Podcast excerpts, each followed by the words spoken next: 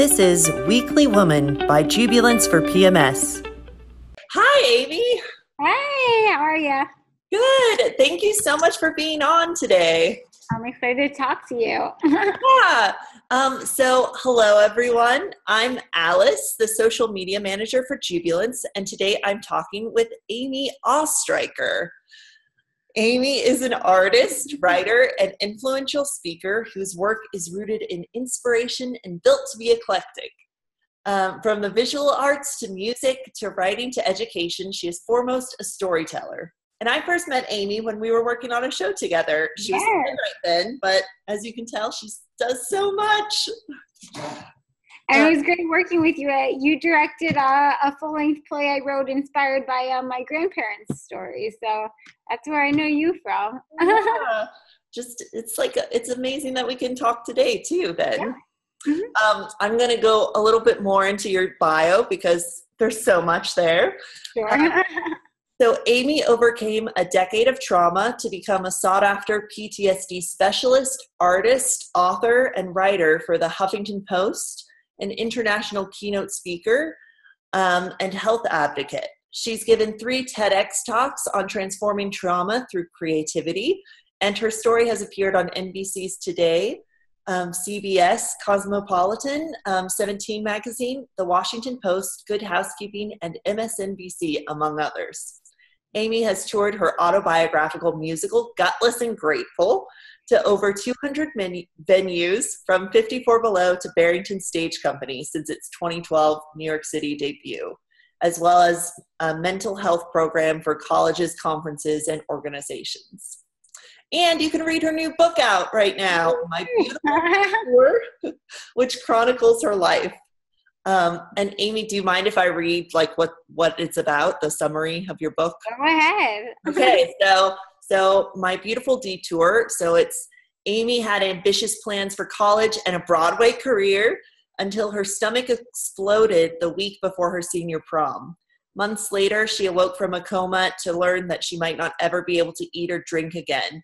After years on IV nutrition, her first bite of food awakened her senses to life's ordinary miracles, but also brought back memories of being sexually abused by a trusted mentor for months, just before the unexpected rush to the emergency room that fateful Passover night. With determination, imagination, relentless resilience, and an inner hunger for life, Amy created a roadmap where none existed. Um, we're so excited to have Amy on to talk with us today about how she's overcome trauma, how her detour moved her on this amazing path of creation that she's on, and being a woman of the world. So, thank you for being here. Yeah, I'm excited. yeah, we're so happy to have you. Yeah. um, so, I just want to start with some more fun questions. Okay. Um, what's your favorite TV show? Oh my God, favorite TV show. I mean, is this bad that you're talking about not being able to have food for years? But I still love Chopped. You know, I I gotta say, I used to host like Chopped parties what? where I'd have like little teams get together and we would each get everyone like a little mystery ingredient basket of like four foods for anyone that doesn't know the show. You, you open a basket of just four totally random combinations and the team has to put together like an entree, a, you know, appetizer, dessert based on those in a time limit. And so I mean, the dishes didn't come out as good as the TV show, uh, so that's why the TV show is a little more enjoyable to watch than uh, eating what was made by us. But that's awesome. Okay, um, lip gloss or lipstick? Oh my god, both. Cool. It, it yeah. depends. On, I'm a container person. Aren't people like that? Like, yeah, I feel like it depends on. It depends, day. right? people yeah. that are marketing lipstick, keep that in mind. Perfect. Um, what's your favorite random fact? Oh boy. Uh, well, this is more of like a breaking news thing that was just on on my mind that made me really happy that New Jersey just became the first uh, state to have like arts education like in all schools available for everyone. I mean, go New Jersey. I mean, I'm not from New Jersey and I don't really go there, but you guys are like on it. So that is a new fact that uh is very random and pertinent. So that's so awesome. I feel like as like yeah. New Yorkers, we're always knocking on New Jersey. So go New Jersey. So come on. Yeah, go New Jersey. Yeah. Perfect. And so you so we know you're not from New Jersey, but can you talk about where you're from? Yeah, I'm from Connecticut, which is a cool place too. Um, but but yeah, I, I grew up in, in Fairfield, Connecticut, and as I write about in my book, you know, I had a very uh, suburban, you know, happy kind of childhood in, in, Fairfield. And then the day after I was discharged from the hospital, we moved into a brand new house in a brand new town, uh, still in Connecticut. Mm. Um, but that was kind of interesting. And then I've always been back and forth uh, to New York uh, my whole life because uh, you know I love performing and, and doing the arts thing. So, oh, yeah. that's awesome. Yeah. Um, and what's your favorite part about living like near New York City? Oh boy, I couldn't. You know, I've been so many places, and I always say like this place would be great to move, but I need to be close to New York. Um, you know, where you know that's where all the you know exciting things are that well i feel like you know i could go on the train and do a, a, food tour of the lower east side. I could get to run into an audition. I can perform my show. I mean there's excitement around you know every corner. Uh, you can walk around a whole block and see a whole new world. Uh, so i've always needed that you know? I appreciate all the all everything going on in the city and then diversity. I think that's always been important to me since I was little. So, yeah. That's awesome, Amy. Yeah. Yeah. Can you talk to me about um, how you got to where you are? So, so we know from like your bio and your um, and your book. Um, so, so you had this experience happen to you. Can you talk about that, and then how you got how you got through that, and now you're just like an artist producing, producing, producing. Uh, yeah, well, the and I'm not just saying this. You know, it is a fact that I'm still the same person, which is crazy. But I guess that's what happens in life. We we stay who we are, and then we just have to use our circumstances to uh, accent who we are. But how I got to where I am, uh, I always loved performing since I was as far back as I could remember, and I was always the girl in school that was like okay, she's the theater creative kid. Like, I mean, like, you know, getting my first attention in third grade because when the teacher left the room, you know, I started tap dancing on the on the teacher's desk. And you know, I was bringing around like my yeah, I, I was so obsessed with Les Mis growing up that that whole like huge unabridged Victor Hugo book I would bring, you know, in third grade every day and just put it on my desk. And like I didn't really read it, but I wanted everyone to third like, grade. Oh yeah, yeah. I just wanted everyone to look like, oh, she really knows this show. always for me, it was how I connected to the world and how I connected with myself. So that was always like I knew what my identity was. I would even look at my friends thinking, wow, you know, they don't really know where their life's going to end up, but like at least I'm driven. Like I'm going right to Broadway. You know, ironically enough, um, you know, I I started studying seriously with a with a vocal coach in New York that really became my mentor because I also really loved, you know, philosophy and nature and you learning about like deep things and this person really seemed to understand that too so you know, at a time where i felt like yeah my teenage friends don't really get me i felt like this person really did and you know, and that turned into you know being sexually abused for almost a year which really threw me into another universe where now i know all about ptsd but at the time you know all i felt was okay, why am I suddenly numb? And like, I can't access that place that I could always go to when I was like acting songs. You know, I didn't realize I was really that was how I blocked out my emotions. Um, and then, you know, so those last few months were really difficult emotionally. And then, you know, to top it all off, the April of my senior year, just two weeks after I had told my mother, you know, that's when um, my stomach exploded. That's literally what it was. And I was rushed to the emergency room. So then, you know, talk about waking up in totally new world. You know, I was never really in a hospital. Um, my ever and suddenly i was surrounded by you know people who said i was suddenly you know looking much better now whatever that meant um, and so yeah so then thus started uh, many chapters in my book about um, recovering from the hospital and learning that I didn't have a stomach anymore, and suddenly I couldn't eat or drink, and doctors didn't know if that would ever happen again.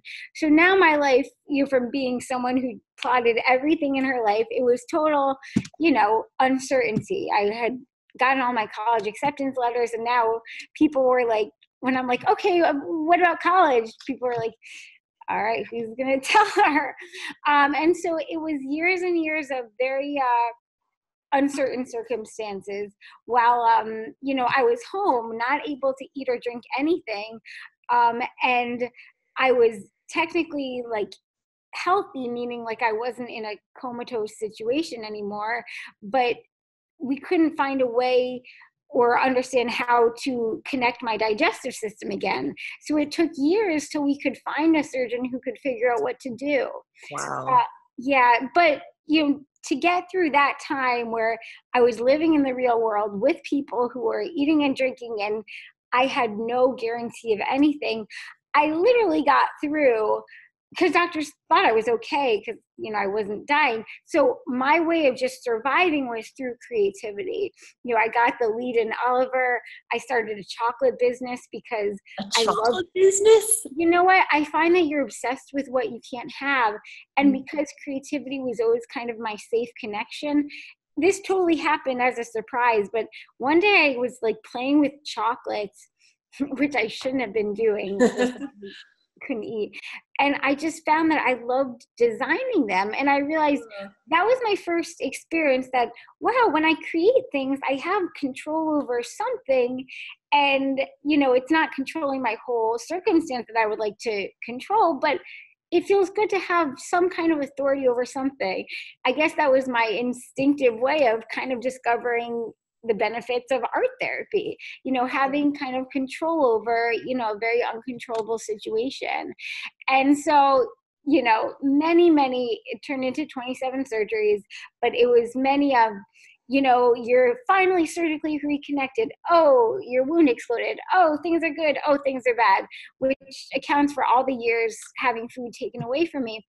And you know the book is all about you know the ups and downs but the important part was throughout you know despite my circumstances you know if i couldn't walk if suddenly my voice was taken away i found other ways to access that creative energy. And i guess that creative energy was the fuel that you know forced me to go in different avenues discover things i never would have discovered um, like like visual art painting. I never would have done that had i not been stuck in a hospital. And that's how i ended up calling this a beautiful detour. You know, I didn't always feel that way, especially when certain things were happening. But at the end of the day, I realized, wow, if this didn't happen, I would have never discovered that. I would have never met this person. I would have never done this. And I would never have known about all these things. And so you know, I, I, couldn't even tell you what I would be doing if I was still 15 and had a stomach and all that. You know, so I think once I was really able to compare what I thought my life was going to be and what ended up, that's how I was able to call it uh, my beautiful detour. And and that's what the book is you know about you know showing that you know because now i do all these like inspiring talks and you know and the tedx talks have been about you know finding the flowers on my detour. But as i was going through things you know there was no certainty or no like you know just putting a smile on and telling myself it'll be good in the end.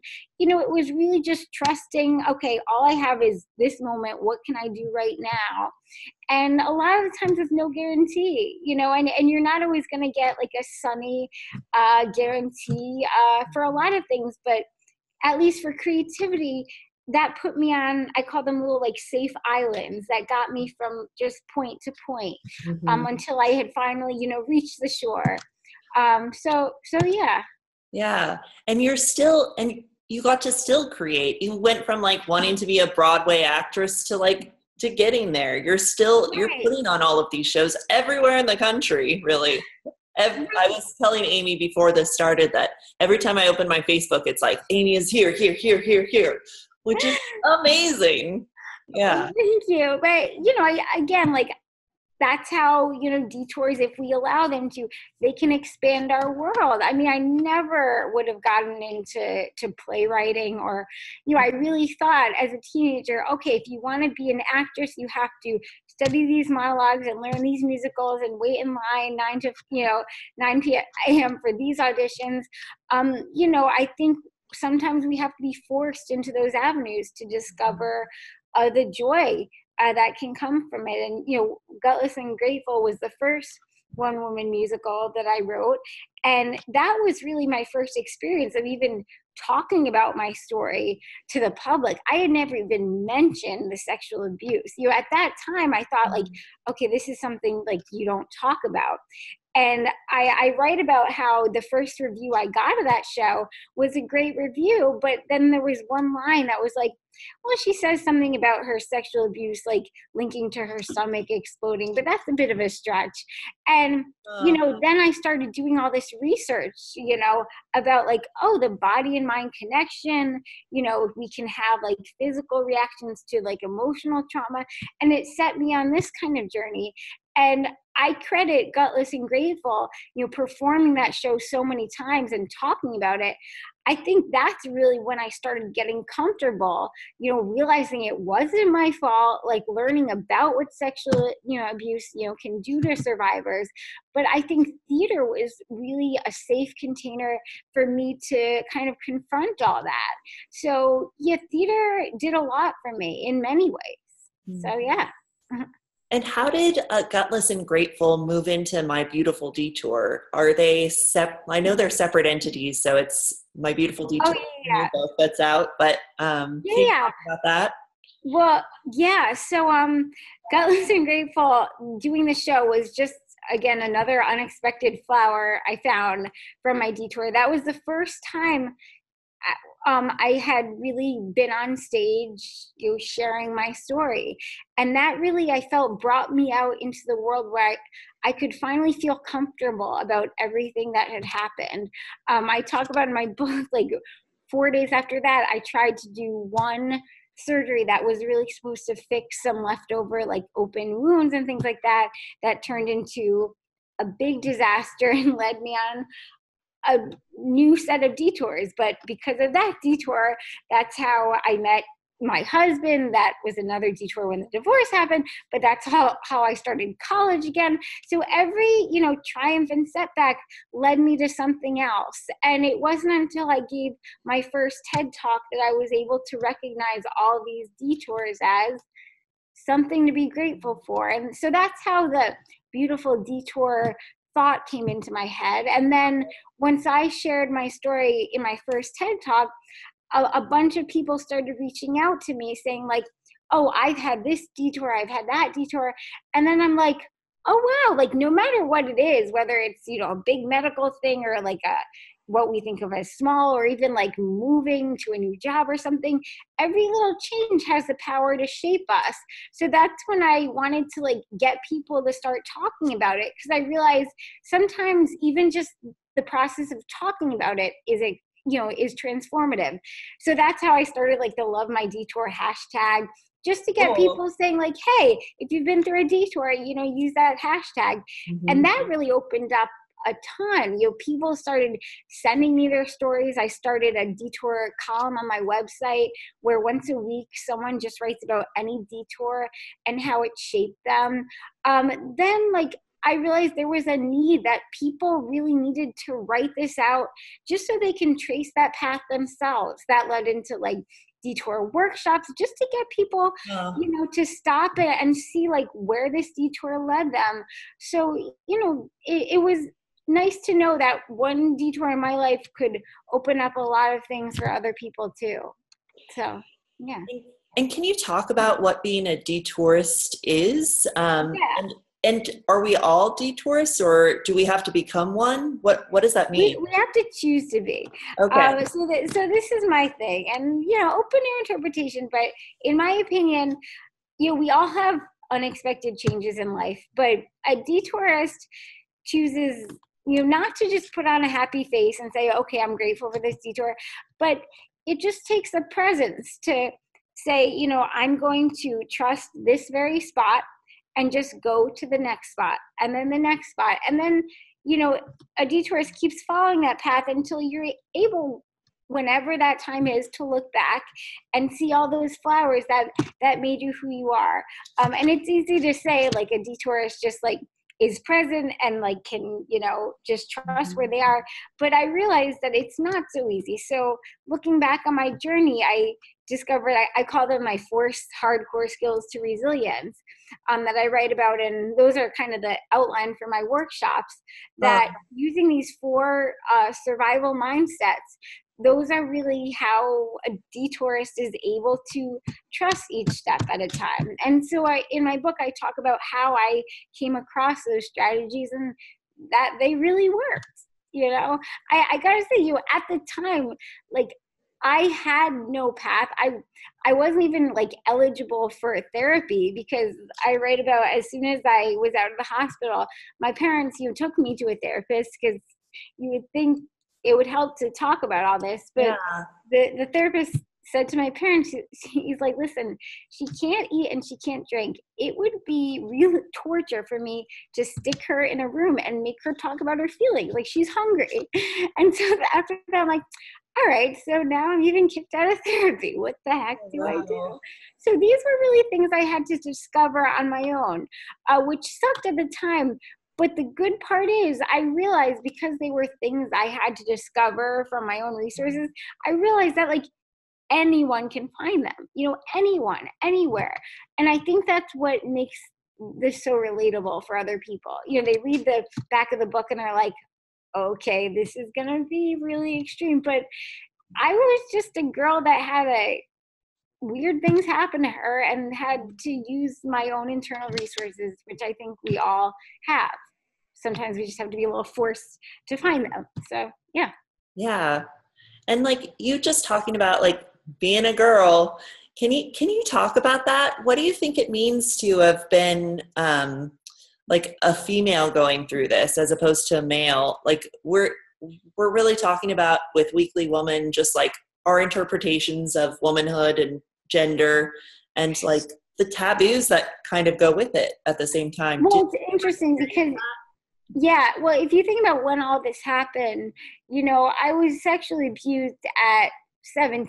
Mm-hmm. And then all of this happened like right well all this happened right after the hospital and i i woke up into like a totally new body like covered in like tubes and drains and bags and then from the time from 18 till you know age 21 was my first bite of food only to have a setback and then that was taken away for a couple more years so that whole like growing up period like where you know, people might go to college or like discover who they are they you know i never really had that everything was very stalled like i had to stay mm-hmm. in very machine mode for those kind of important years. And even before that, when I was sexually abused and I had to stay numb. So it was interesting because I, I write about in my book a lot that I don't even get to the woman part yet.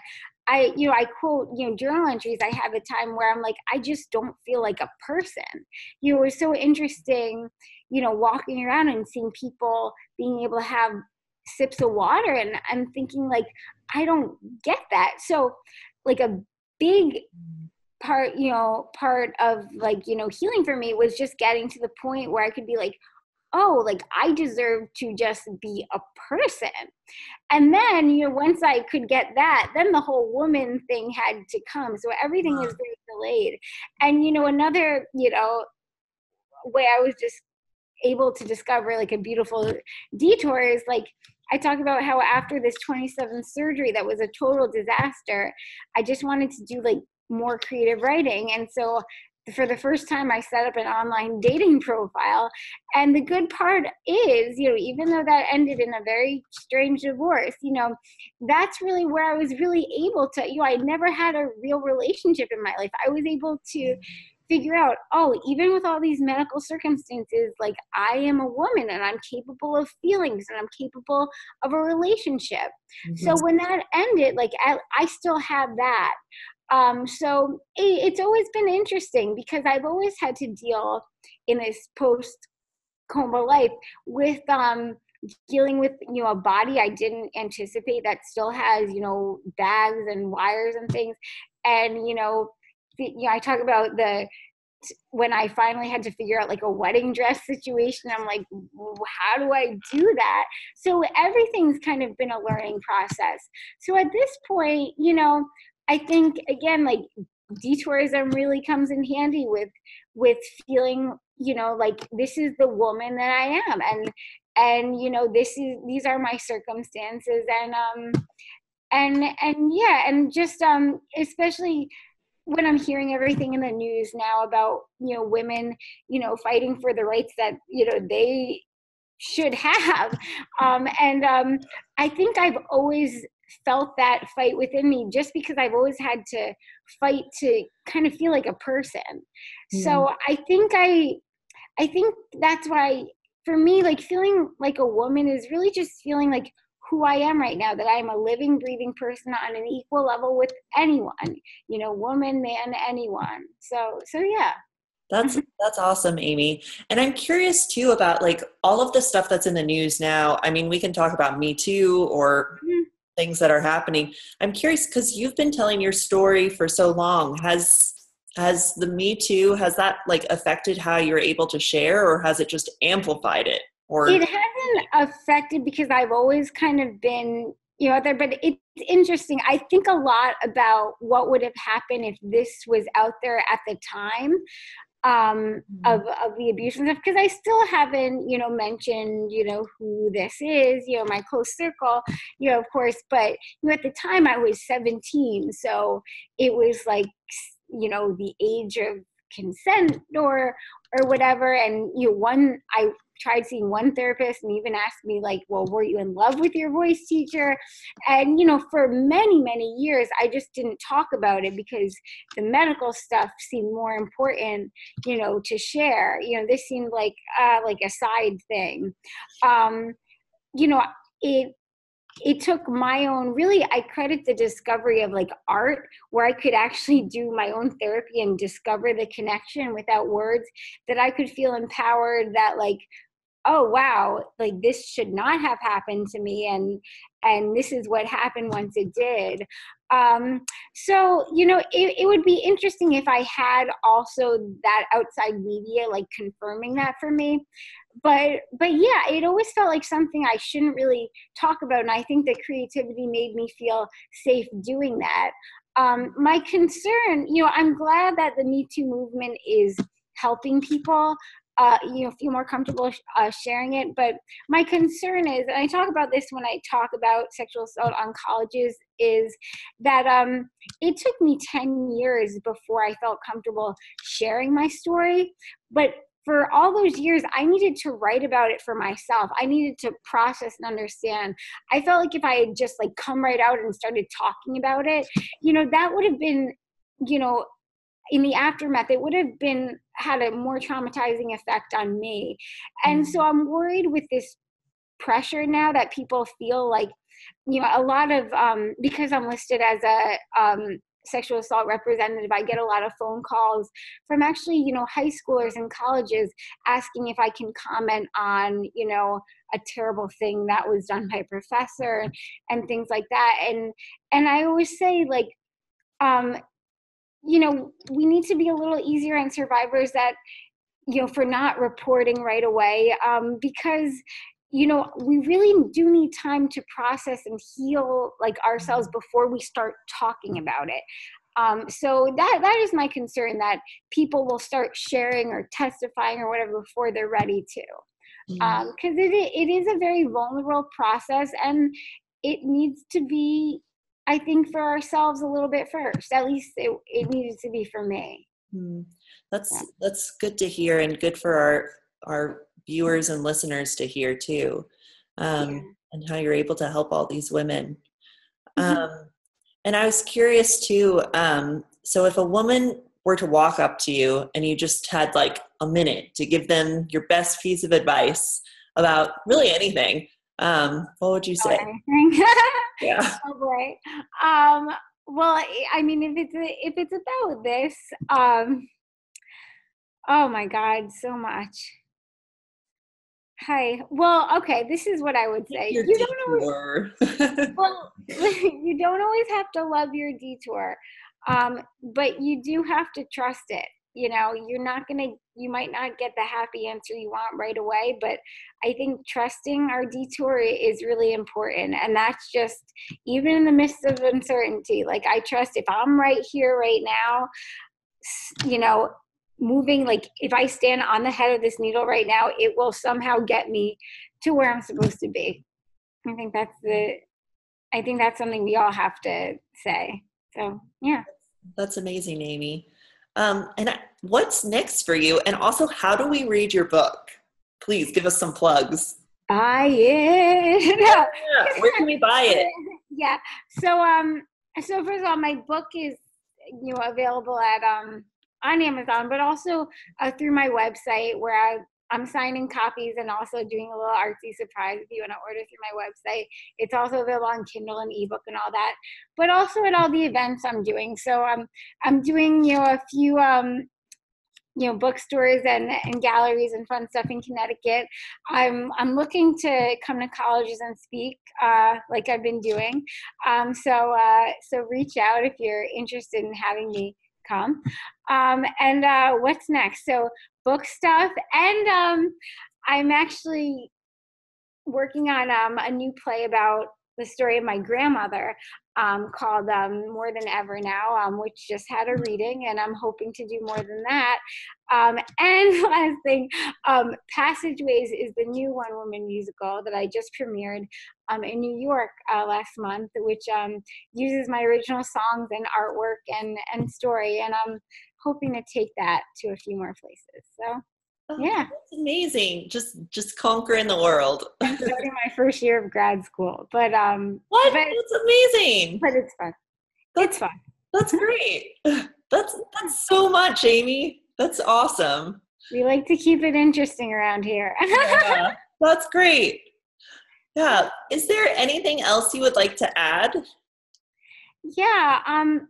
Well, if it is so like transformative even if you don't know like how your detour like shaped who you are today to just even start writing about it and you'll be surprised. Um and if you want to share it every wednesday i i post someone's story of i call it why not wednesday where you just have to write about any little detour in your life and you know maybe how it turned you into you know some little thing. It doesn't have to be a huge transformation but the stories are so different and they're they're so inspiring to read. So so definitely uh, reach out because I, I think it's helpful to just write about. So yeah. Oh wow. That's awesome. Thank you so much amy. Thank you. Thank you, thank you. i'm just going to press stop record and then we can talk again